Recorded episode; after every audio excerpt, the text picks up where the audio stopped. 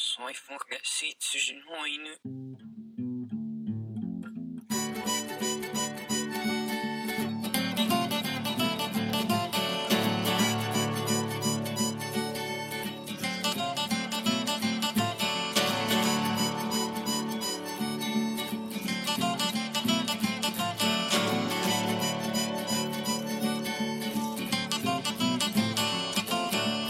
Brooklyn, New York, and Athens, Texas, it's the Bicoastal Hootenanny starring Nate and Adam. This week, former LSU linebacker Tommy Frizzell. And now, two guys about whom it can be said without exaggeration that they each owe their sheer existence to former LSU linebacker Tommy Frizzell, Adam Wilson, and Nathan Frizzell.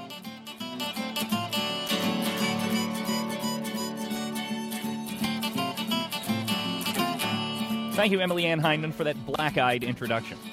for that countrified Athens, Texas welcome. That's right, and by black-eyed introduction, I do not uh, mean to imply anything that has to do with domestic violence, but uh, to put a nod to Athens, Texas, the self-proclaimed black-eyed pea capital of the world. Welcome to the Bicoastal Hootenanny, starring Nate and Adam. I am and Adam, Adam Hootenanny Wilson, that is, in Brooklyn, New York, where it is currently 75 degrees and sunny. And I am starring Nate Frizzell in Athens, Texas, where it is currently mostly sunny and 74 degrees. But that, that temperature is climbing. I'm home. I'm happy. I got myself a sweet tea, and I am I got a big old smile on my face. Uh, what's home like? What is Athens like, Nate? It's good to be home. Athens is uh, good old small town America. Uh, it is um, it's the county seat of Henderson County here in Texas. Um, it is a population of about just about twelve thousand people. Um, town square, good people, lots of rolling hills, very pretty, lots of green, and uh, yeah. As soon as I drove into the city limits yesterday, all the shit from Los Angeles just rolled right off my back. You know, it's it's all just all that tension just immediately alleviated, and I'm here with family and good people, and I'm going to see a good old high school football scrimmage tonight. Oh, nice. Um, and Athens High is that is that the high school? Athens High School Hornets. Athens Hornets. Uh, well, let's rewind a little bit. Let's talk about your flight over. Yes. Okay. So, um, how are you as a flyer? Uh, I'm I'm fine. I've never really had much of a problem. I, I when I get up to the TSA line, I've already got all my shit off. I don't even like wear a belt or, I, you know, like I I pack away my belt and hat and stuff in my suitcase when uh, you know so that I don't have to take it off when I get on the plane. You know what I mean? Like I've I'm prepared. I'm good. So you're you're like George Clooney and up in the air. You just got it all down to a science. Yeah, yeah. I never saw that, but yeah, definitely. I was thinking more like Nicolas Cage in Con Air. Oh, Oh. so you're a badass just waiting to happen. Um uh well I'm I'm I, I've over the years for whatever reason have gotten to be more of a, a nervous flyer. I don't know why and I don't know where it came from. I think it happened after 9/11. Yeah, I was though I'm not I- sure. I was thinking it came from Afghanistan. Yeah. um, but uh, anyway, so I started thinking about it more, and I was like, you know, really, when you think about it, flying is something that should happen in a dare because we put ourselves, we lock ourselves in this metal tube, Mhm. we shoot ourselves about five miles, six miles, seven miles up in the air, and we travel at really, really high speeds. Now, can you imagine if you told somebody about 150 years ago that we would be doing this on a regular basis, what they would say about us? The, the slightest bit of turbulence makes me nervous and it makes me go, um, it, it reminds me of how high I am in the air. And I know that they say that turbulence is safe and it's just like riding on a bumpy road. But uh, to me, it just reminds me, holy shit, if something goes wrong, we're, I've got six miles to think about my impending death hmm and uh, I'm as a result, at the slightest hint of bumpiness, I am very nervous. The other thing that really kind of gets me about flying is that I always seem to. You ever fly Southwest, Adam? Yeah, probably. I don't know. I like Southwest Airlines. I think it's a really reliable, really safe, good customer service, relatively inexpensive. airline, uh, and that's usually what I use to fly home. Mm-hmm.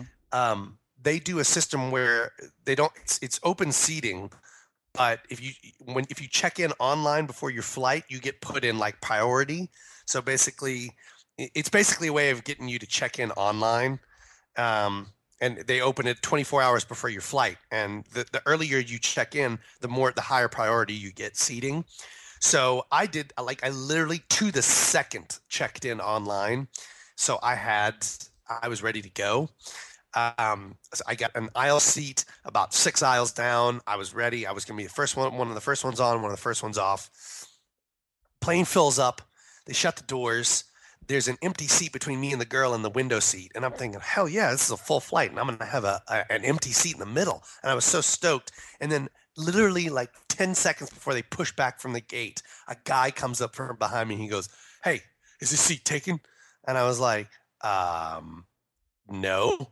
And he sits down and I knew I knew it before before I even turned around to look at him, I knew what was gonna happen. He sits down and I went from a hundred percent to eighty percent of my seat.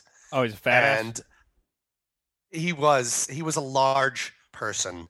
And um, literally as soon as he sat down his arms came into my seat and the girl's seat in the window didn't apologize didn't acknowledge it just sort of sat down and took up his entire seat and 20% of mine. And so i ended up sit, sitting slightly off kilter to where like my spinal cord instead of being straight up and down was probably like you know uh, a little, little off center. And uh, that was really uncomfortable for that three hour flight. Um, but I always get stuck next to people like that. Yeah, this was this is ironic because um, this is uh, surprising to me because uh, Southwest took a clear stance against fat people when they made Kevin Smith buy a second seat a few years ago. Right. That's right. That's right. Like you think that they would have.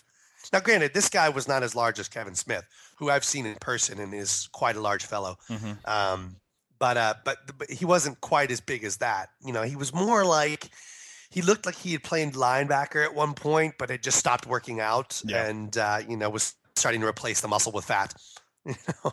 Right. Um, uh, and of course, he also is the guy. This guy that sits down is also the guy that uh, starts um, playing with his his gadgets Mhm. before they say it's okay.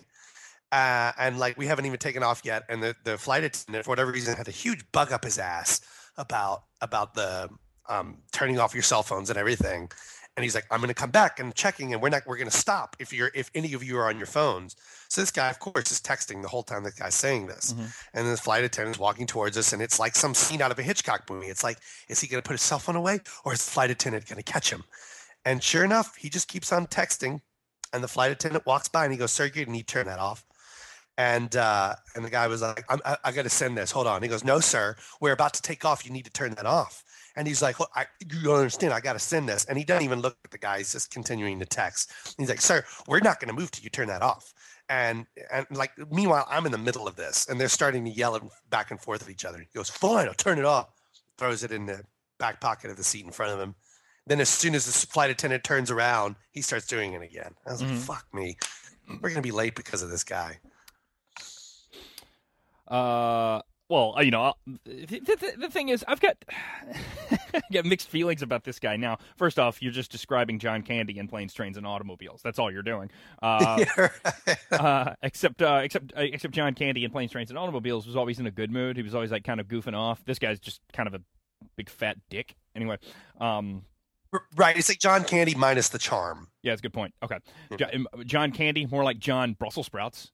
Oh man, that is the worst joke I've ever told, and I'm keeping it in. I'm not editing that shit out. I'm gonna suffer. Yeah, bring it on, crickets. Bring it on, crickets with steroids. Yeah, bring it on, crickets that I've editing it, edited in in post production. Yeah, fuck you, crickets. I'll kick your little asses, you assholes. I've got some raid for you. Shut up, crickets. Okay, stop it. Okay, crickets, stop it.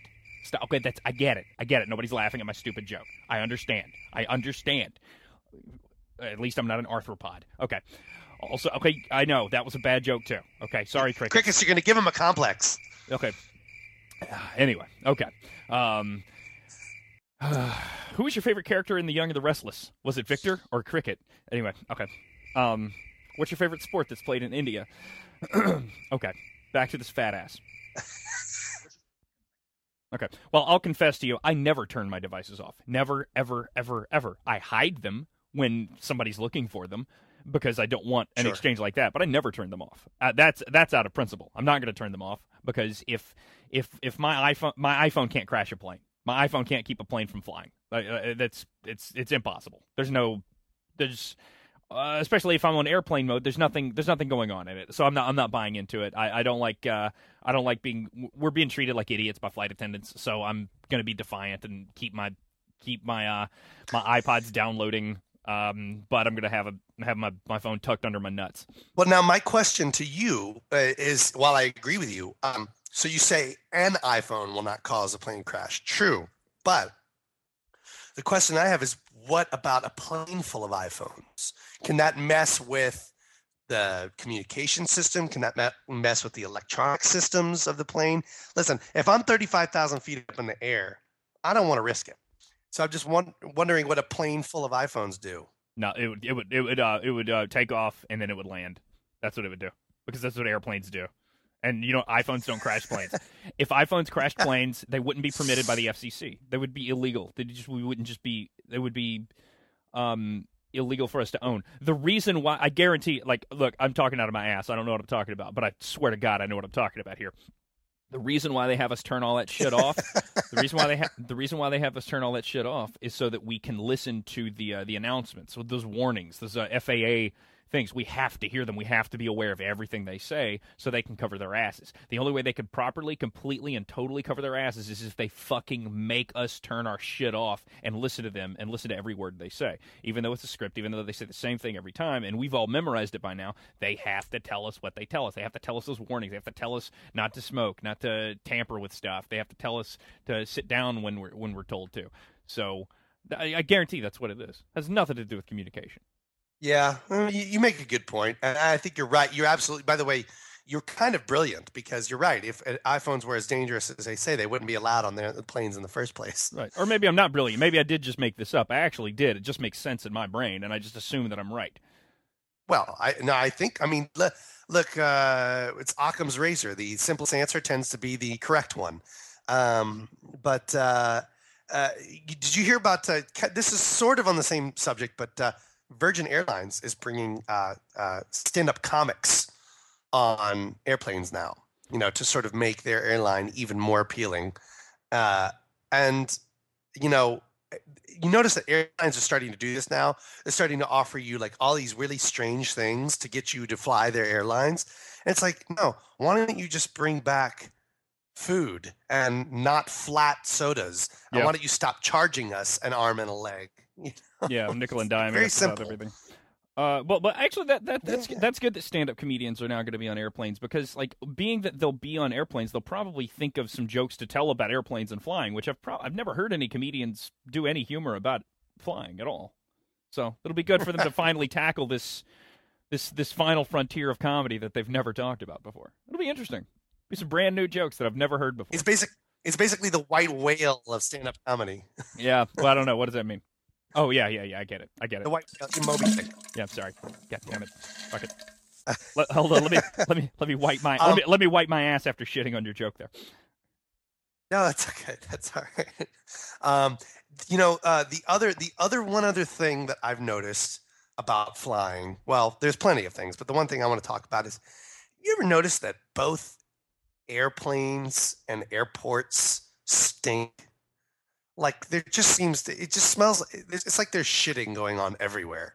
And I don't want to harp on this for too long, but you walk in an airport bathroom and you immediately, you know, are overwhelmed uh, and I think I think there's something to flying that just upsets everybody's stomach because I, you walk onto the plane and you're like, that there is the vaguest smell of uh, you know of uh, somebody with an upset stomach. I'm just going to be polite here. I don't want to gross our listeners out. Oh, it's a combination of that and another thing. You're you're right. It it is first off. I think flying is um is is stressful. It can be it can um Yeah. trigger anxiety, and anxiety can trigger the squirts. Um, uh, also. What do you do like right right before you board? Like you're at the you're at the airport, and when you take a long trip, like if you go on a road trip, that's when you're like, maybe you want to get a donut, maybe you want to eat some McDonald's, just because it just you know it's just it, it it comforts you or something like that. You do eat shitty food more when you travel than when you don't. You know what I mean? You're not going to get a salad at the Yeah. airport.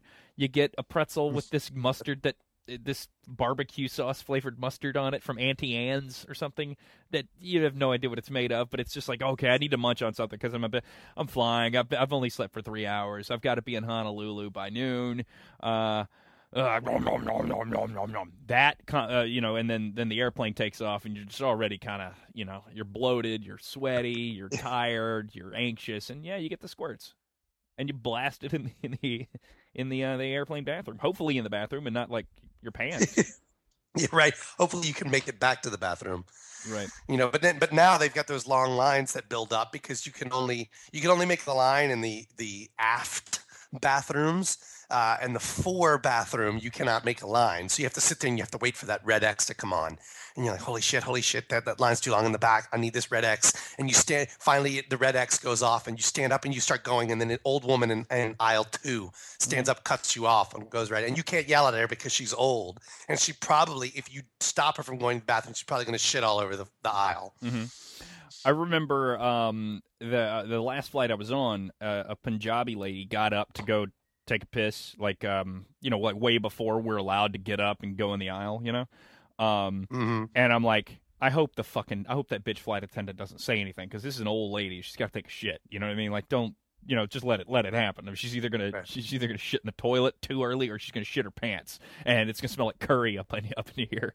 Uh, by the way, not a coin drop because I pronounced that correctly. Okay. Anyway, so uh, that's how you say that. So I didn't drop a coin. Anyway, um, uh, so sure enough, the bit, you know, the lady gets up and she's standing right next to the flight attendant, you know, in the back. And the is that aft? Is that what aft means in the back? aft is yeah Okay, Yeah. yeah. So she's in the back, um, and and she goes into the bathroom. And as soon as like as she's standing, you know, trying to figure out how to open the door, the flight attendant first off doesn't help her open the door, but gets on the little phone thing and says like, "Just a reminder, everybody, it's not time for you to get up yet." Blah blah. blah you know, like just j- just a reminder. Uh, the the fasten your seatbelt sign is on, and everybody is supposed to be in their seats. You know, first off, the lady doesn't even. Well, actually, she's from India, so she probably does speak English. Uh, uh just a different. She just can't pronounce the letter T. Uh, but the. But I thought that I thought this bitch was such so cunty about that, and so I just got I got I had to kind of had to pee. So even if I didn't, I still got up and I just looked at her. I just looked waiting. I waited for this lady to get out of the bathroom, and I was just standing at the bathroom way way too early before I'm supposed to be able to you know get up and walk in the aisles. And I just looked at the flight attendant, and then looked at the phone, and then looked at the flight attendant, and looked at the phone, as if to say, "Why don't you get on the phone, bitch? Why don't you get on the phone? Be a bitch. Just be a bitch to me. It's kind of fun. Go ahead, put on a show. Dance, monkey. Dance, monkey."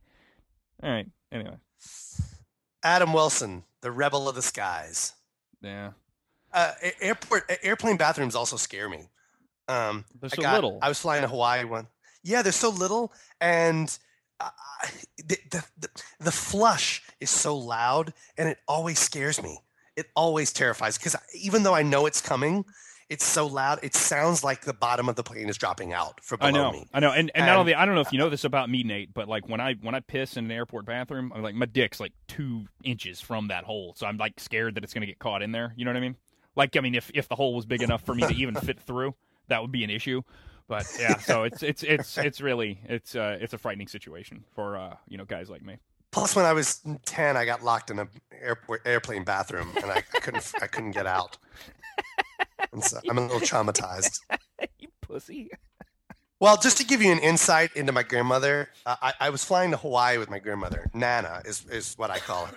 She took me to Hawaii. Long story short, I had to go to the bathroom really badly. We had some rough weather and I couldn't go to the bathroom. So I'm sitting there. I really have to pee really badly. And the whole time she, she's wait, we're waiting for the, the, you know, the seatbelt line to come back on. And she goes, um, she goes, you know, you better be careful when you go to back to the bathroom. I heard a story about a guy who got sucked out of the toilet. You know, the toilet sucked him out. So of course, you know, being a nine, 10 year old, I'm thinking, why would she tell me this? And uh, I'm believing her, and she's doing it just to mess with me, and I know it. But now it's in my head. So finally, the seatbelt sign goes off. I go to the back, the bathroom. I go to pee.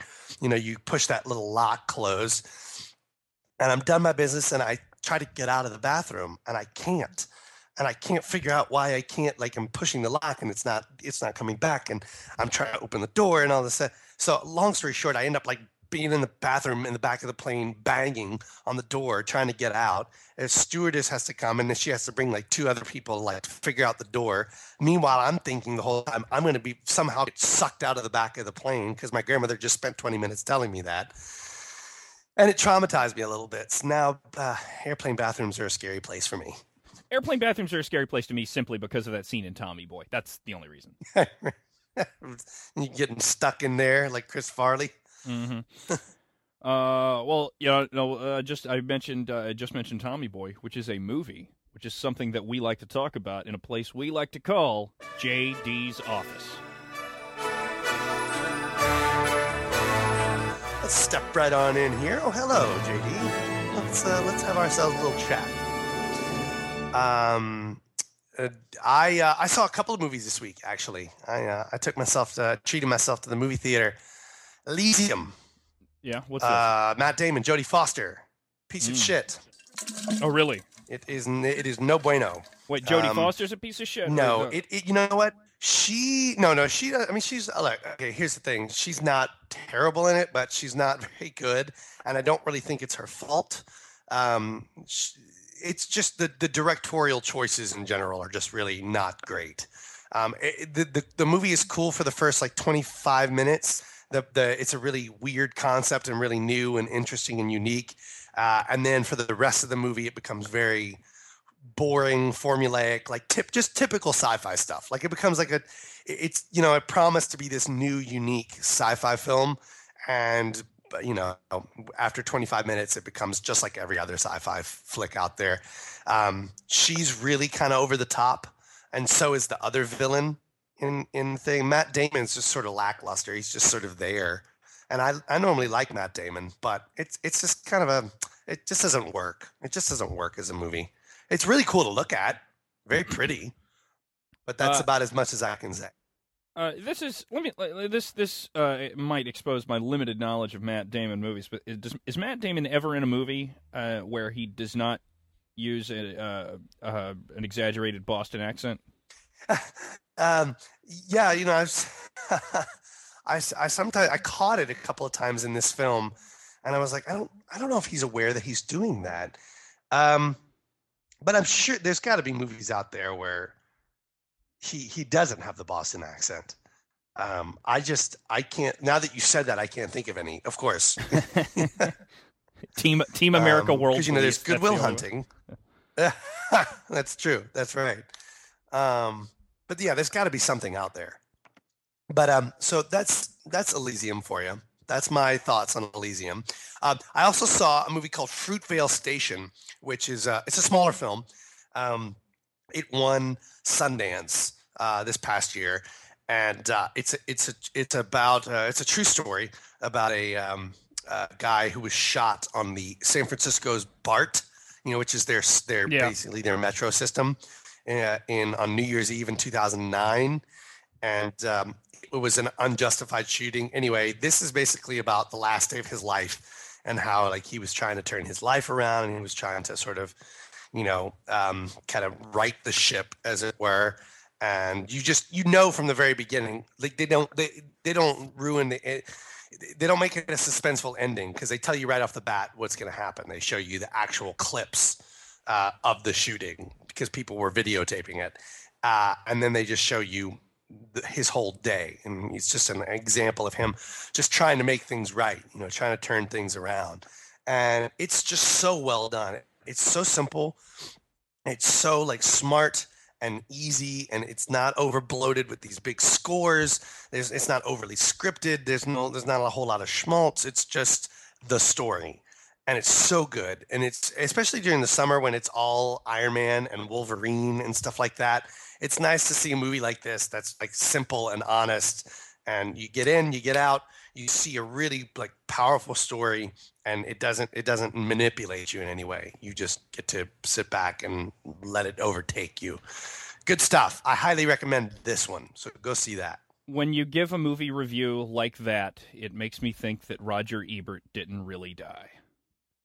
Oh, well, thank you. Aren't you sweet? Yeah, I, but I always hated Roger Ebert. shit, That's it. I'm kidding, you. I'm kidding. I'm kidding. I love, Roger Ebert was great. Um, Did you see anything this week? No, I didn't see a single movie this week. So uh, why don't we uh, stop wasting time in here, take a break, so I can take a piss, get a bottle of champagne. Uh, let's step out of JD's office and uh, get some fresh air out on the uh, steps of the theater building where there are 54 people smoking. nice fresh air. Thanks for having us, JD. Yes. Uh, we're going to take a quick break. We've got a special guest, uh, Tommy Frizzell, uh, former linebacker for Charlie McClendon's LSU Fighting Tigers, uh, is going to join us for a special segment of Balls after this break. You're listening to The Bicoastal Hootenanny, starring Nate and Adam.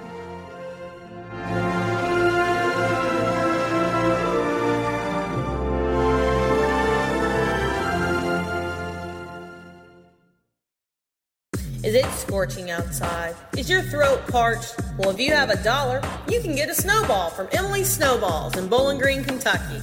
We're only 2,070 miles from Hollywood and 865 miles from Brooklyn, New York. We have over 50 flavors and three different types of cream to choose from. We're open seven days a week on the corner of 31W Bypass and Cabell Drive. Hope to see you soon.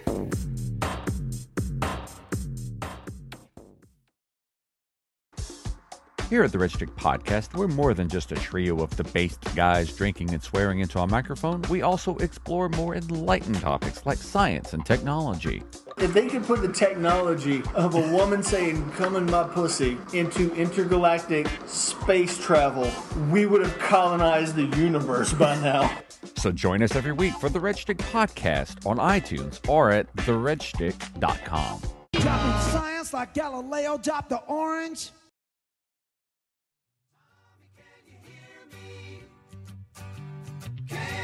You near you?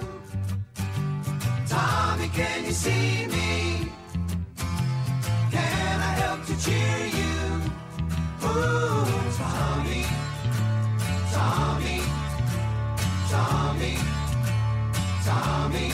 Welcome back to the Bicoastal Hootenanny, starring Nate and Adam. Not a Bicoastal Hootenanny, the Bicoastal Hootenanny, starring Nate and Adam. Uh, Adam Tootenanny Wilson over here in Brooklyn, New York, along with Nate Frizzell over there in uh, not Hollywood, California, but Athens, Texas this week, his hometown. Nate, I got a question for you. So, Basketball Dave, he's getting married, and I'm supposed to be his best man, right? Okay. Um, so he texts me. He texts me and like three other dudes. He's like, uh, "Hey, uh, Men's Warehouse just called me. You guys are supposed to go get your uh, tuxes fitted, uh, stat. You know, like as soon as possible." And then I said, "Okay, great. Email me all the important information." Okay. Uh oh. So what I did is I put my phone down and I counted to three, and the phone rang. A voicemail was left, and I was delivered a text message. Do you know what did not happen? No, what did not happen? I, w- I was not emailed. Like it, it- I knew I knew it. of course. I, I was given the message. I, I was contacted three different ways that were not the way, the specific way I requested. Um, Dave sent me a screenshot from his phone of the form I'm supposed to fill out. He didn't email me a link to it. I have no idea where to go for this shit. Uh, and I hope he is listening to this episode because he should know that if he does not email me, he can go fuck himself. And I'm not doing I'm not I'm not babysitting him. I'm not wiping your ass, buddy. You fucking email me like a big boy or forget it cuz I'm not going to I'm supposed to, I'm going to end up spending a $1000 on this trip. Uh so uh, why don't you fucking email me when I tell you to email me? And don't. I should have. T- you know what I should have told him? I should have told him, "Hey man, I need you to text message me, call me, and leave me a voicemail." And then he would have emailed me. And I don't care if I'm being an asshole. I want, and I want you to Facebook message me too. yeah. Oh yeah. Uh, and that Google Google Plus me. Uh huh. Yeah. Um. And uh, drop a Hey, letter. drop a letter in the post office for me too. and send me a telegram. Just, just knew it. Knew it. As soon as I said email me, I was like, I, I bet I know what's gonna happen. Do you think that that's a do you think that's a conscious thing, or do you think that he just um, uh, what what do you think happens in his mind? Uh, uh I don't know. I really, I, I, I, that that is something I don't get at all. Um, uh, it's like uh, if I'm What like goes uh, on in that gargantuan cranium of his? God, I don't know. I don't know. I, I, I can't I can't explain it. Uh, but you know what we can explain here on the Bicoastal Hootenanny, starring Nate and Adam. The news. What's that? In our news segment, The Probe, starring Nathan Frizzell. Welcome to the probe. I'm Nate Frizzell. We go deep here. Shit, I messed that up. I'm going back. I'm such a retard. God. Uh-huh, yeah. Okay, take two. Welcome to the probe, where we go deep. I almost fucked it up again. Fuck me. I'm Nathan Frizzell, your resident probester. Peggy Shannon works at the Senior Citizen Service Desk in San Diego City Hall. She alleges she faced, quote, continuous inappropriate sexual advances by the mayor while trying to do her job, end quote. According to the office of her attorney, Gloria Allred, Shannon said the mayor. Ah. I know, I know. Shannon said the mayor kissed her and once asked me if I if I thought he could go eight hours in one night. End quote. Peggy Shannon is also 67 and a great grandmother. It just keeps getting better and better with Mayor Bob Filner. Every day that I went to work, I had butterflies in my stomach because I did not know what was going to happen the next time the mayor came by my desk. Shannon told reporters on Thursday. I have three sons, four grandsons, and two great grandsons.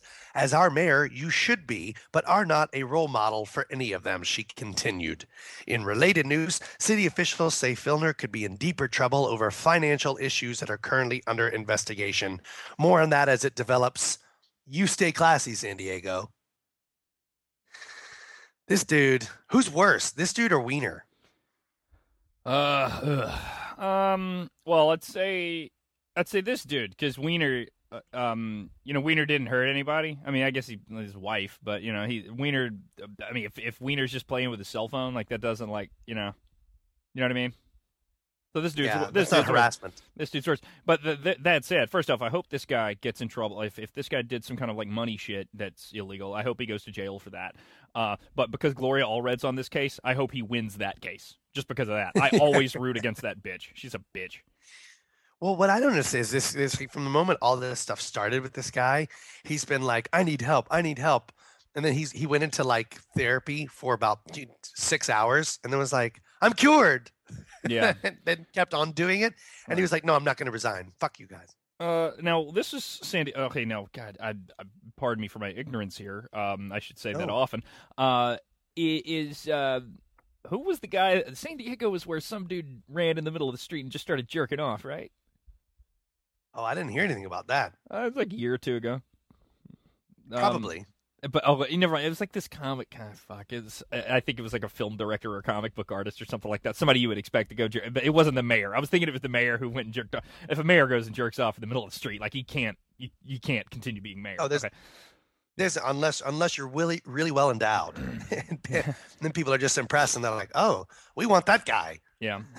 Sure. Well, unless it well, if it's a if it's a black mayor of a white town and the black mayor's really well endowed, they would just they'd hang him. They they you know what I mean? Like it's, it's Out of jealousy. Oh yeah, you know. oh, there was you know like it's it's so funny how um how um uh ironic some people's racism can be, and I'll, I'll tell you what. Like there there are stories from like um um the uh, so, some some Italian people in, in here in Brooklyn will tell tell you um stories about how like uh like the, the, somebody they knew like a girl they knew um when it was found out that uh uh like she was she was raped by a black guy those guys went and roughed up. They found out they found that dude and went and beat the shit out of him. Um but then when they found out it wasn't rape that she was she she you know she was into it then they killed him uh yeah, I, I remember that story. It was called To Kill a Mockingbird. oh oh really oh god did i just tell a kill about god jesus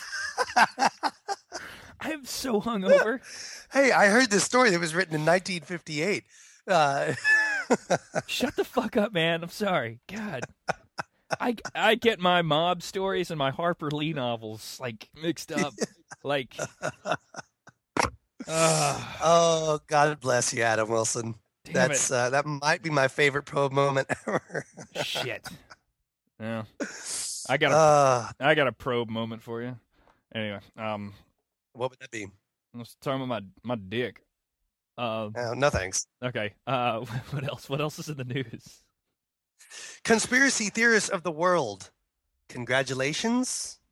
Area 51 has long been a topic of fascination for conspiracy theorists and paranormal enthusiasts, but newly released CIA documents officially acknowledge the site and suggest that the area served a far less remarkable purpose than many had supposed. According to these reports, which include a map of the base's location in Nevada, Area 51 was merely a testing site for the government's U 2 and Oxcart aerial surveillance programs. The U 2 program conducted surveillance around the world, including over the Soviet Union during the Cold War. Area 51 is about 125 miles northwest of Las Vegas. The map and other documents were released in response to a Freedom of Information Act request submitted by Jeffrey T. Richelson, a senior fellow at the National Security Archives in 2005.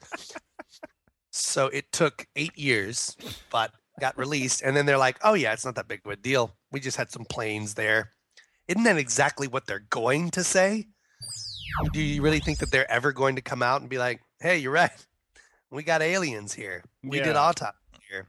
no, they're never going to admit that. We've got aliens here that look oddly like human beings, although there's no way that a galaxy far away would have the same evolutionary pattern like this, that they would Right. actually uh, develop into things that look like humans, and that they blink as slowly as they blink, because eyelids cannot lubricate your eyes like that. It's impossible. Right, right. Uh, and they, would they ever really truly admit that they filmed part of Independence Day there? No, Yeah. that was bad. I'm sorry, crickets. Now we both had cricket moments. All right, yeah, good. uh, God, I'm I'm so well. I'm I'm not gonna judge you today because uh, that uh, that to kill Mo- I'm shaking up over that To Kill a Mockingbird shit from five minutes ago. I'm so messed up right now. Like I'm I'm all, I'm so off. Like I can't. I've uh, i the Fonz has lost his uh his cool. Like I can't hit I can't hit the jukebox and then play Bill Haley in the Comets like that anymore. You know. well, Uh, if it makes you feel any better, you gave me a good chuckle. I've, I've only you know I've only read like eight novels in my life. I can't. and that's one of them. I have read the I have read the complete works of Shakespeare though. So Uh, abridged? no, no, the, I said the complete works. I know it was a joke. Oh, huh. It, was, wasn't a very funny one, but you know, man, we are uh, batting a thousand. Uh, good God, we are. Uh, This is this, this is the bad joke segment of uh, the Bicoastal Hootenanny starring Nate and Adam. But that's it for the probe.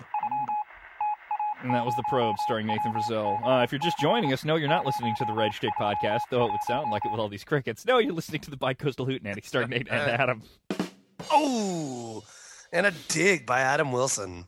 Um, uh, uh, speaking of, I, I, no, no shit though. The the episode this week was really funny. David Vetrano from the Family Dinner was on, and he killed it. Um, he was on with Sunny Weathers, and they had a great episode. You should uh, check them out at theredshtick.com and subscribe to them on iTunes, as you should uh, with us. Adam Wilson, uh, let's uh, let's take everybody in everybody's favorite segment. Show us your balls. Uh, I shall. Uh, hello, hello, hello, all of Texas. Look at my balls. Welcome to Balls. I'm America's Balls caster, Adam Toot Nanny Wilson. I got a special guest in the studio uh, with us today. Not in my studio, but in Nate's studio there in Athens, Texas. Uh, he was a linebacker who lettered in 1978 and 1979 for Charlie McClendon's Fighting Tigers from LSU.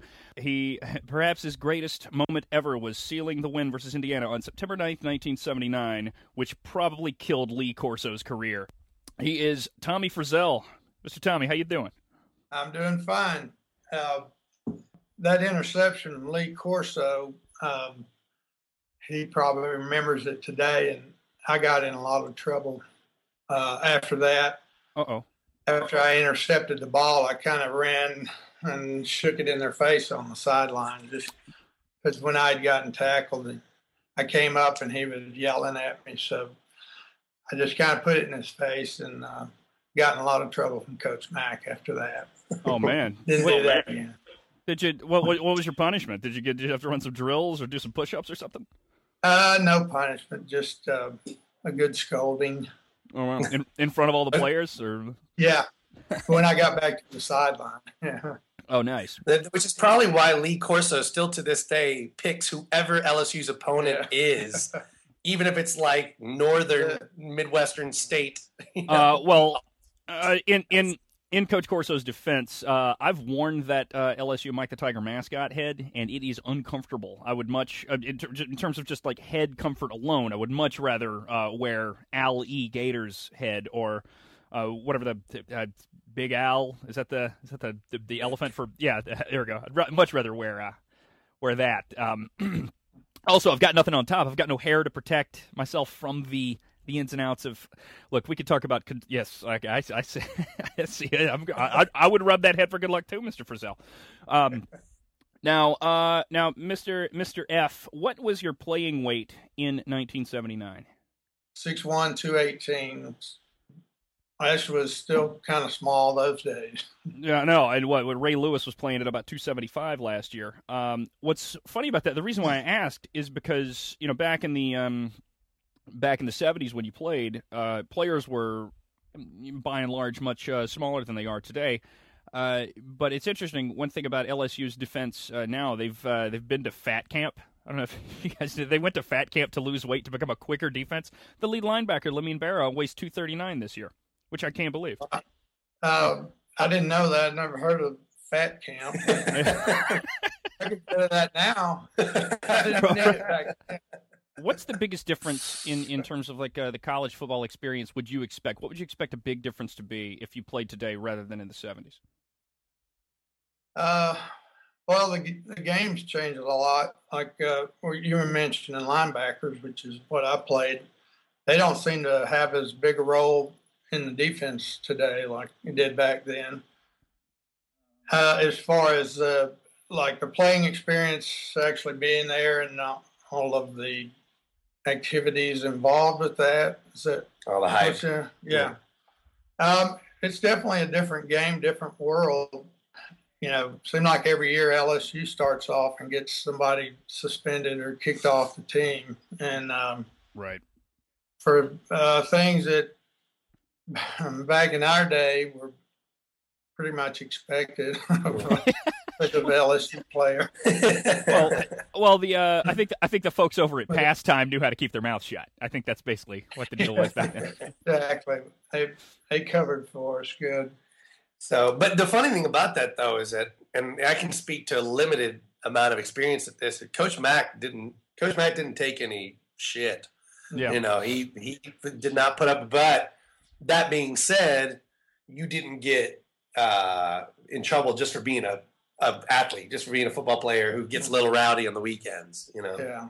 Well, it was, Uh, it was uh, legal. Coach It was legal for you to drink, also. So there was that was just Yeah. you weren't going to get in trouble for It having was- a beer. It was expected of me, actually. uh, yeah, Coach Mack was, uh, he could be pretty tough when he wanted to be, Mhm. but he was fair, you know, and he did what he had to do to keep his players on the team. Um, what what do you remember anything? And I'm going to ask you about a specific game that maybe I, I hope you remember this. In uh, on September 22nd, 1979, you guys played Rice and you won 47 to three. Do you remember anything from that game? Um, I remember just thinking about now two plays. Um, one, uh, I intercepted a pass in that game. The second one was I went in on a blitz and the fullback met me right up the middle and kind of knocked me out for a second. And Uh-huh. So mm, I don't remember much after that. Um, well, I would like to personally thank you for your performance in that game that night because that was the night I was conceived. Uh, after my mother and father attended that game, and I'm sure your performance probably inspired my father's performance that night. All right. Well, you did a good job. Uh, all right. Um, Frizzell's to you, Adam Wilson. You're welcome. Yes. Anytime. That's right. An- another thing, uh, another uh, well, another intriguing game was the next week. Do you remember the Do you remember the next week's game after that Rice game? That would be Southern Cal, I believe. Yep, Southern Cal. and that was probably a heartbreaking loss for you guys. I, I, I suspect. That was that was probably the toughest uh, loss ever. You know, definitely in my career. Uh, a lot of Tiger fans, I'm sure. Oh, I know. Remember to this day, that Mhm. was uh, that was just phenomenal. The, the fan support, even after the game, everybody stayed and just uh, we should have won that game, but How it goes. um, Hooteners, if you're if you're uh, unsure of uh, of um, of what I'm talking about. Now, I was there too as a six and a half day old embryo. Um, but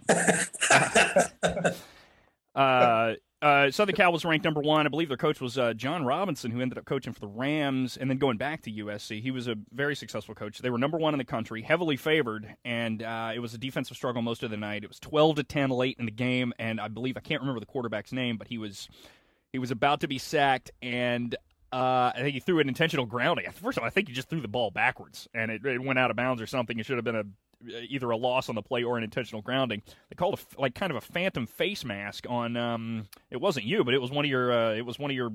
Uh, Ben- Benji Thibodeau. that's right.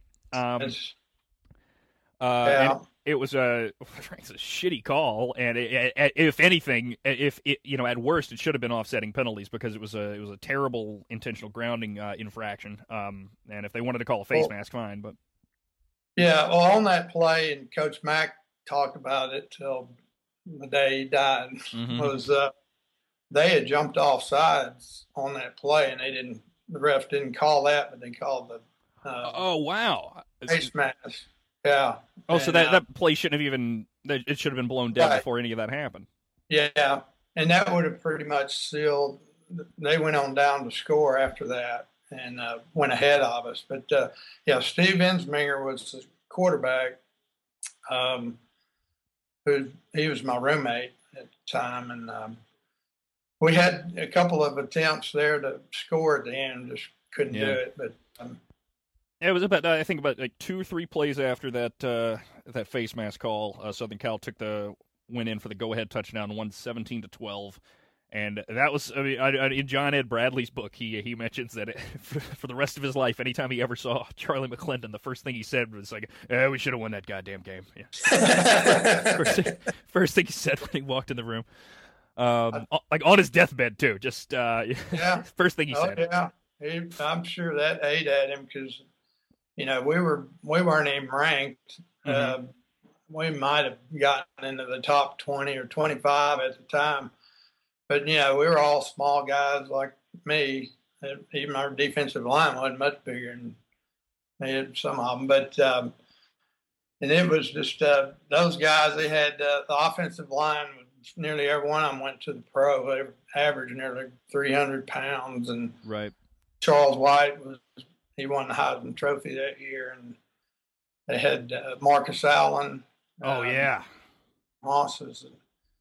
Then we ended up playing Alabama later that year. They were Uh-huh. number one. Yep. Uh, when we got to them, they beat us three to nothing. Three to Baton nothing. Rouge. Mhm. Yeah, that was a tough one, but we weren't really. We weren't threatening to even score in that game. They, I don't think our deep our offense got past the midfield. Uh, Sounds like I- our national champion against Alabama. Uh, yeah. Uh, you know, but uh, no, I, I have heard that. Um, uh, well, I mean, uh, again, I was there as a as a two month old fetus at the time. Um, so uh, that yeah, I'm I'm looking at this. I'm looking at the schedule, that 1979 schedule, and there's a lot of really. Uh, look like really, really close losses where uh, where the defense played very well and just uh, just came up very short. That was a seven and five season that ended at a Tangerine Bowl victory uh, over Wake Forest, the last game of uh, Charlie McClendon's career, and uh, the last game before I was born. In fact, um, uh, question that you played. I mean, you played the final games of Charlie McClendon. Um, was there was there a general what was the what was the feel like around LSU and, and specifically in the team? Um, because you must have known that there was um, there was trouble a brewing, and that he was kind of there was a threat that he might have been fired. There was a threat that he might have been just kind of like forced to resign, quote unquote. Uh, what what was that like at, at the time? Was it unpleasant? No, uh, actually, the whole five years I was there, they had uh, help Mac Pack people. They were wanting to get rid of him. You know, a lot of the alumni, just because he'd been there so long and never, you know, I never could beat Bear Bryant, which nobody else could either. Right. and um, so we kind of lived with that the whole time. Uh, our last year, I I don't remember when we found out, but of course we were seniors and we were going too. You know, we, Right. um, so it didn't really affect us that much. Some of the uh, underclassmen then, but um, you know, he was um, he was uh, he was there 17 years. That's a pretty long time, and Right. uh, I don't know. He, I mean, it's just unfortunate that Bear Bryant was there at Yeah. the same time. And And it was his mentor Um, as well. Like but, that was, yeah, was one- his coach. one thing, uh, I guess we, our class always proudest of was Coach Mack said that um, our team gave more and had less than any of his other teams. That you know, for what our size and talent that we had, you know. So I always thought that was a good tribute. Uh, well, yeah, I mean, uh, he's right. I think. Uh, well, you you were in the game. I mean, you you had uh, you had USC number one on the ropes. You had, um, I mean, at least the defense had Alabama on the ropes, and they were number one at the time. Um, you uh, uh, you beat beat the beat the dog crap out of Mississippi State, and that was they were good in the seventies. They were good because they had cheated in the seventies, but um, they did. Yeah, they, they forfeited. There were a couple of games where they beat LSU, but those are now recorded as uh, LSU wins because of forfeits. Um, but, Yeah, yeah. Them and uh, Ole Miss. Ole Miss always played us a close game. I, I don't remember if it was my junior or senior year. Uh, they had us down twenty-one to nothing in half. We would always come back. We came back and beat them, Hmm. but uh, that was how we played them back then. But um, yeah, Mississippi State. That was Emory Bellard was uh, came there my senior year and actually had hired my high school coach at the same time. So I got to play my last uh, game against them against my high school coach. oh, no, nice! Wow. Yeah. Um, Uh, question about the USC game was that was that the the loudest game that you know the I don't know if it still stands, but wasn't there one game Well, against USC that was the loudest I game in history? I don't know what. Um, there was a couple of years after that, the Auburn game where they had the seismograph Hmm. recording and 1988. smart. Right. But I know in that that was the loudest game I'd ever played in. It was so loud. Everybody just I mean, the whole game was so loud that when I called their defense in the huddle, I couldn't even hear my voice. I don't know how the other players heard. it. I couldn't even hear what I was saying. It was so loud in your ears. Well, th- all I know is that, thank God that uh, USC fans are so fair weather that they don't even know that that game existed. Otherwise, I'd have to sit there and listen to that all the time. I, all, all my USC friends in uh, Southern California, could, they wouldn't even know that LSU had ever played USC. So, th- thanks, USC fans. And you know it's right, uh, and I think there were. You know, it's funny that was uh, a weird home and home because I think the return game was in '82 or '83 when Jerry Stovall took LSU over there. I think we, we actually won that game. Um, uh, Right. And uh, Jerry Jerry Stovall was kind of like the recruiting coordinator in in your last days, wasn't he? He was he worked with the program. Right? He was, uh, yeah, he had been there a long time. He was uh, running back coach uh, Oh, that's my whole time. Um, and then Bo Rein got hired and, of course, had the plane crash. So Right. that's when uh, Coach Stovall took over. Yeah, kind of an emergency hire, and he did well uh, at first. He, was, he ended up being um, national coach of the year in 1982, uh, right before an Orange Bowl loss to Nebraska. Seems like we lost about eight bowl games against Nebraska in the 80s, by the way. But um, Yeah. Yeah, when I was a red shirt, I think uh, we actually beat them three to nothing, or by three points, I guess. Um, nice. or no, no, no. I'm sorry, that tied. I, you know, I played back in the day when you actually tackled with your helmet and head. so my memory is very nice. I should be uh, some facts here. Uh, this was, you know, it, it's it's funny that you play you played in an era era that I think will go down in football history as uh, as very significant because you were the first generation that probably never played the platoon system. Like you when like every year you played, um, you know there were there were offensive specialists, defensive specialists, and then special teams guys. Um, I think your whole life you probably I think 1964 the platoon system was um um, uh, done away with by the NCAA. So yeah, that was when you were a little kid. So, uh, and and not coincidentally, you played in the era where uh, I think college football became um, really really big outside Big Ten country for the first time, uh, which Yeah. is interesting. uh, growing up here in Texas, um, back then we and this was in the you know while I was in high school during the early '70s. Uh, went to LSU in '75, but uh, that was right before uh, the Southwest Conference um, changed. That or they did away with Southwest Conference. So Right. I grew up here in Texas. It was all Southwest Conference. Texas and Oklahoma and Arkansas were the only uh, teams that we I grew up with. When I w- got recruited by LSU, I didn't. I really didn't know who LSU was. It was Yeah. I mean, I knew all of them. I didn't. I thought I didn't know they were New Orleans or Baton Rouge or really much about them. But I went down for my recruiting trip and got big surprise. It was uh, a lot of fun. Well, I'm, I sure am glad he went to LSU. Yeah, me too. Uh, best, I, I'd say the best recruit we got uh, uh, as of your signing with LSU. Best recruit we got out of Texas since Y.A. Tittle. Thank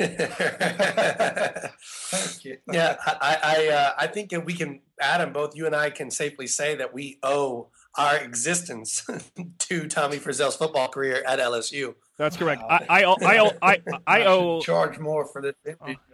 Yeah, no shit. Yeah, I, I, and I owe you another uh, debt of gratitude because on January fourth, uh, two thousand four. That's right. Yeah, January fourth, two thousand four. Um, you decided on a whim. Nah, I don't feel like going to the Sugar Bowl uh, to see uh, LSU against Oklahoma in the Uh. national championship game. Here, Nate, give it to one of your stupid little friends. And uh, I was that stupid little friend, and I got to go because you gave me your ticket. So thank you, sir. Uh, if you ever need your shoes no shined, you ever need your yard mowed, you ever need your hair cut, you ever need your beard trimmed, you ever need your clothes washed, you ever need your dishes washed. Um, uh, I'll, I'll hold you to that. great. Uh, well, uh, Mr. Frizzell, thank you for thank you for joining us. Uh, this is my first uh, interview with uh, with. Um, I think this is the most I've ever even talked to you, really. So I'm, I'm actually Yeah. really happy. I've uh, I, I've I've always been fascinated by um, by uh, Coach Mack, and I've always been an admirer of his.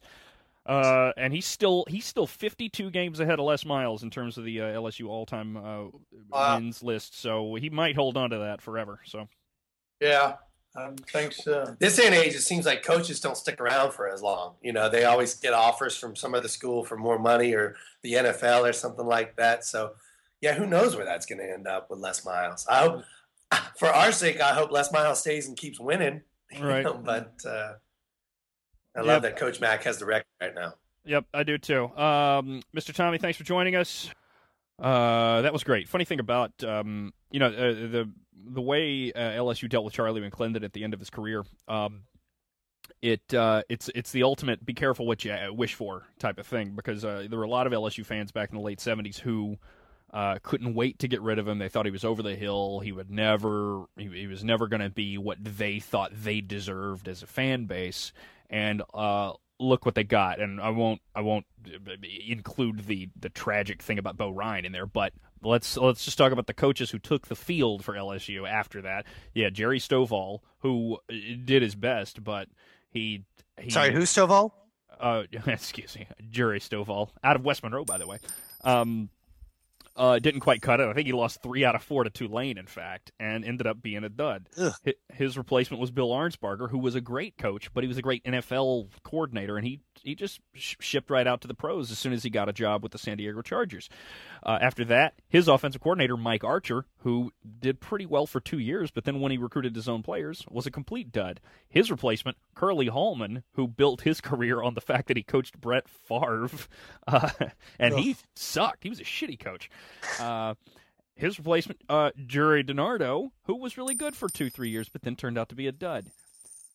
It wasn't until we hired Nick Saban uh, that 24 years after we we got rid of uh, Charlie McClendon that we got a coach that was actually good. And he left off to the pros. His replacement, Les Miles, has been very successful. Um, I mean, that's yeah. Just be careful what you ask for. Look how Tennessee Tennessee got rid of Phil Fulmer, and what's Tennessee done since? Nothing that Phil Fulmer couldn't have done. Right. You know, that's you. You, Right. you know, Right. ca- careful what you wish for. uh, when you do that. That's interesting to me. That always um Yeah, there's a. I mean, like, as I say, I understand the concept of uh, uh, of you know being really passionate about your team, and when they start not living up to expectations, you you you want to change and you want it quickly. Um, but that's not always the best course of action. You know, thank God that we ended up getting Nick Saban because that turned our fortune right around. Well, I'll tell you something. You say passion. You know, you get being passionate about your team. Uh, people who are passionate about their team often aren't often don't get what that means because there was nobody as passionate about their team as, as Charlie McClendon. And when you get rid of that, you you run the risk of uh, having a bit of a curse and having a shitty decade and a half of uh, really underwhelming football, which is what LSU ended up having after after uh, the McClendon days were over. Um, That's right. Yeah. That's right. And you know, the uh, Coach Mack, and I can attest to this because I, I was. That's when I first started knowing Coach Mack was right before he right before he died. Till the till the day he died, he was the most loyal Tiger fan. Yep. He never said a bad thing about LSU. He never disparaged the Tigers at all or the fans. Mhm. And uh, that's that's loyalty. And uh, you got to be careful you don't replace passion with loyalty or vice Right. versa. Right. Um. And uh. Well, you know, moving on. Uh. You remember that? Uh. Remember that To Kill a Mockingbird shit that uh from earlier? The uh. Uh, I'm gonna blame last night uh, on that. Uh, last night I went bowling, and uh, when I bowl, I guzzle. Uh, uh, beer, not cock. But uh, man, oh shit! Well, I tried to beat my record of CCVIII, which is in uh, Arabic numerals 208. Uh, I came close. I bowled a 184 after about three pitchers of beer. Ah, man, I feel like shit today. By the way, uh, my left ass cheek. When I bowl too much, my left ass cheek really hurts. It's just part of the. I, I don't know. It's it's just part of the, the the fluid motion of bowling. How do you? I don't know, Nate, but my left ass cheek always hurts after I bowl the next day. I don't know. You're you're a right. You're a righty, correct? Yeah. But your Yeah, that means that means your plant your plant foot is your left foot. So when a bowl, you know, you you plant with your opposite foot. Yeah. You know, and so that's the one I'm basically you- doing like a lunge. You know, like a lunge every time, and it's just stretching out that left glute. Is that what glutes are? Is that your ass? Yeah. That means that today your uh, your left butt cheek is per, uh, disproportionately tighter than your right one. So uh, Yeah. tell uh, your old Russian girlfriend, give you a old slap there. I'm just trying to give her some tips. Mm-hmm. Hello. Hello. It's really good. Is that another cricket? yeah. Uh, Shit. uh, all right. Let's. Uh, it- oh. I'm not used to I'm not used to broadcasting in the central time zone, so forgive Oh, me yeah. for today. yeah, well, I'm not. No, I, I think I'm I'm broadcast. I don't know what time zone I'm in today because I feel like shit. Um. Anyway, well, let's let's get out of here. That was my balls. Ugh. Ah. Good ball. Oh, you okay? no. Well, uh, Adam, you got anything uh, fancy, fun going on this week? Not at all. No, nothing. Oh wait, no, I, t- I take that back. I'm No? going to. I'm going to a. I'm sorry. I, I'm going to a, uh, a drive-in movie tonight. Oh wow, where are you going to do that? Warwick, New York. Just go. Uh, there's there's there's drive-ins in America, and sometimes I go to one or two. It's not going to be all like, uh, you know, it's not going to be, uh, you know, like like when you go to the drive-in. You know what I mean? It's not going to be like that because I'm going to have like four kids with me. So God. Well, uh, but no, that's Stop. awesome. You know, get, I've never get your mind dri- out of the gut. Get your mind out of the gutter, Sonny Weathers. I know you're listening, and I know what you're thinking. Now stop it. Get your mind out of the gutter, you pervert, sick bastard. Um, uh, I've never been to a drive-in movie. Did you know this? No. Well, I'd never been till I was like that- thirty. Oh, okay. Well, then that's good. And that, I was going to say, does that make me un-American? But I guess it doesn't. It just means you weren't born in the fifties, I guess. You know, like it just, you know, it's not the most common my thing anymore. My 14-year-old brother's been to a drive-in movie, and I have not. So, Hmm. you know, They're pretty. They're pretty, They're pretty fun. I saw I saw Magic Mike at a drive-in. oh, well, that just makes you gay. Yeah, it does. I'm very, very gay. yep. I'm a homosexual man who likes men sexually. Sure, that's what I am. because I saw Magic Mike. And, and, hey, Uh, hey, and I- that movie was that was a good movie. That that, that movie had some great tits in it. And Matthew McConaughey's funny. Fuck y'all. I don't care. You know, I, I did actually enjoy Ma- uh, Matthew McConaughey in that movie. I thought that was pretty funny. Uh, he's he's taken a, taken a turn in his career where he's still a good actor, but he also has shown himself to be really strange in an offbeat, like a Woody Harrelson type of way. Like, and I I, like that. Is he a good actor or is he a good Matthew McConaughey? Because seriously, every part he's ever played is like, "Hey, how's it going? Hey, what do you want to do now? You know, like, go, uh, you know, take uh, you to take my shirt off for you, and uh, you can see all my muscles and stuff like that. I'll whip out this guitar, man. I'll just drink a beer right in front of you and just play with my wiener, so you can just diddle your little bean right there, right in front of me, little girl. Let's go. You can call me daddy. You can do anything you want, girl. Oh yeah. Mm. You know, that's isn't that every character he's ever It, it sounds exactly like you're, you're Bill Clinton. What? No, it doesn't. About Bill Clinton. Oh yeah, it does. I- it's I've like heard you okay, yeah, Bill- you're right. Bill I just, I, well, I don't, I don't really. Yeah, it is. God damn it! It's just like a, my Bill Clinton is just like an older Matthew McConaughey. It's just like an older like Matthew McConaughey after he went to a concert last night and he yelled a bunch. So he's like, he's a bit raspy voice and a little bit, but I am putting a little more Arkansas and less Texas in this one. This is my Bill Clinton. I mean, I mean everybody, like everybody. Bill Clinton's one of those like everybody does a Bill Clinton. You know what I mean? Everybody can kind of do Yeah. Bill Clinton. Everybody can kind of do Ronald Reagan. Everybody can kind of do Kennedy. Everybody can kind of do Butthead. You know, everybody's got, you know, like everybody can kind of do Arnold Schwarzenegger. You know, and they they can talk Yeah. like this. It's sort Yeah. of Arnold. You know, like everybody's got an eighty percent of that impression in them. But yeah, Yeah. but no. Other than that, no. What what do you got going on? What do you when are you going back? I mean, this is we're recording on a Friday, publishing on a Monday. When are you going back uh, to Los Angeles? Well, by the time the Hootenaners hear this, I will be back in Los Angeles. I get back on Friday. Well, I'm sorry, on Monday uh, afternoon. Okay. Um, and uh, what do I have going on? Um, I really don't think I've got anything yet. I know that sounds really exciting, but Yeah. Well, what's what's the occasion? Why are you in Texas right now? What's the what's going on over there?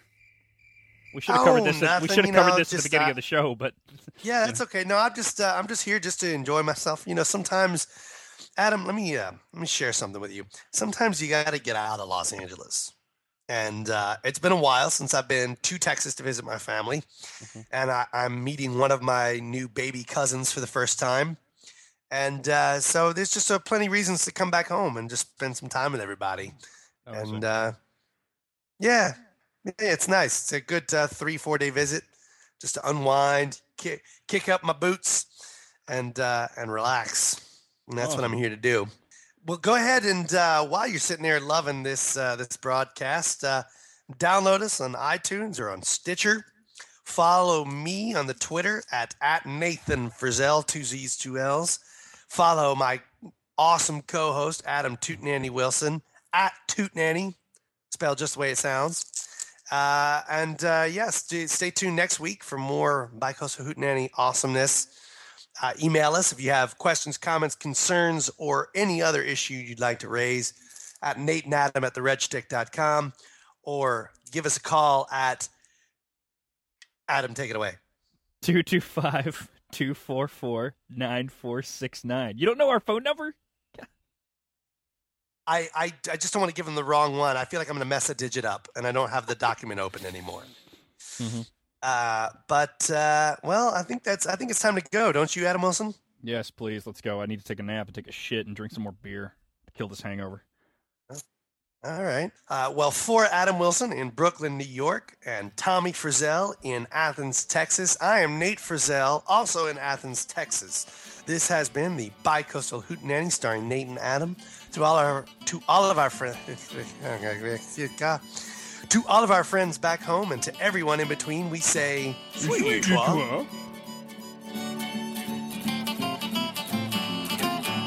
Email us your questions, comments, corrections, and copies of To Kill a Mockingbird Cliff Notes to Nate and Adam at theredshtick.com. Or call us at 225-244-9469. This has been the Bicoastal Hootenanny, starring Nate and Adam. Next week, Sonny Weathers.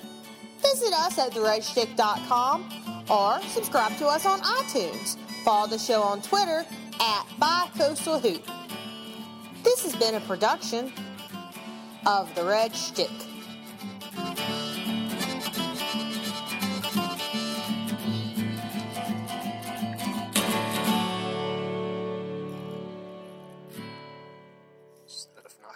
Instead of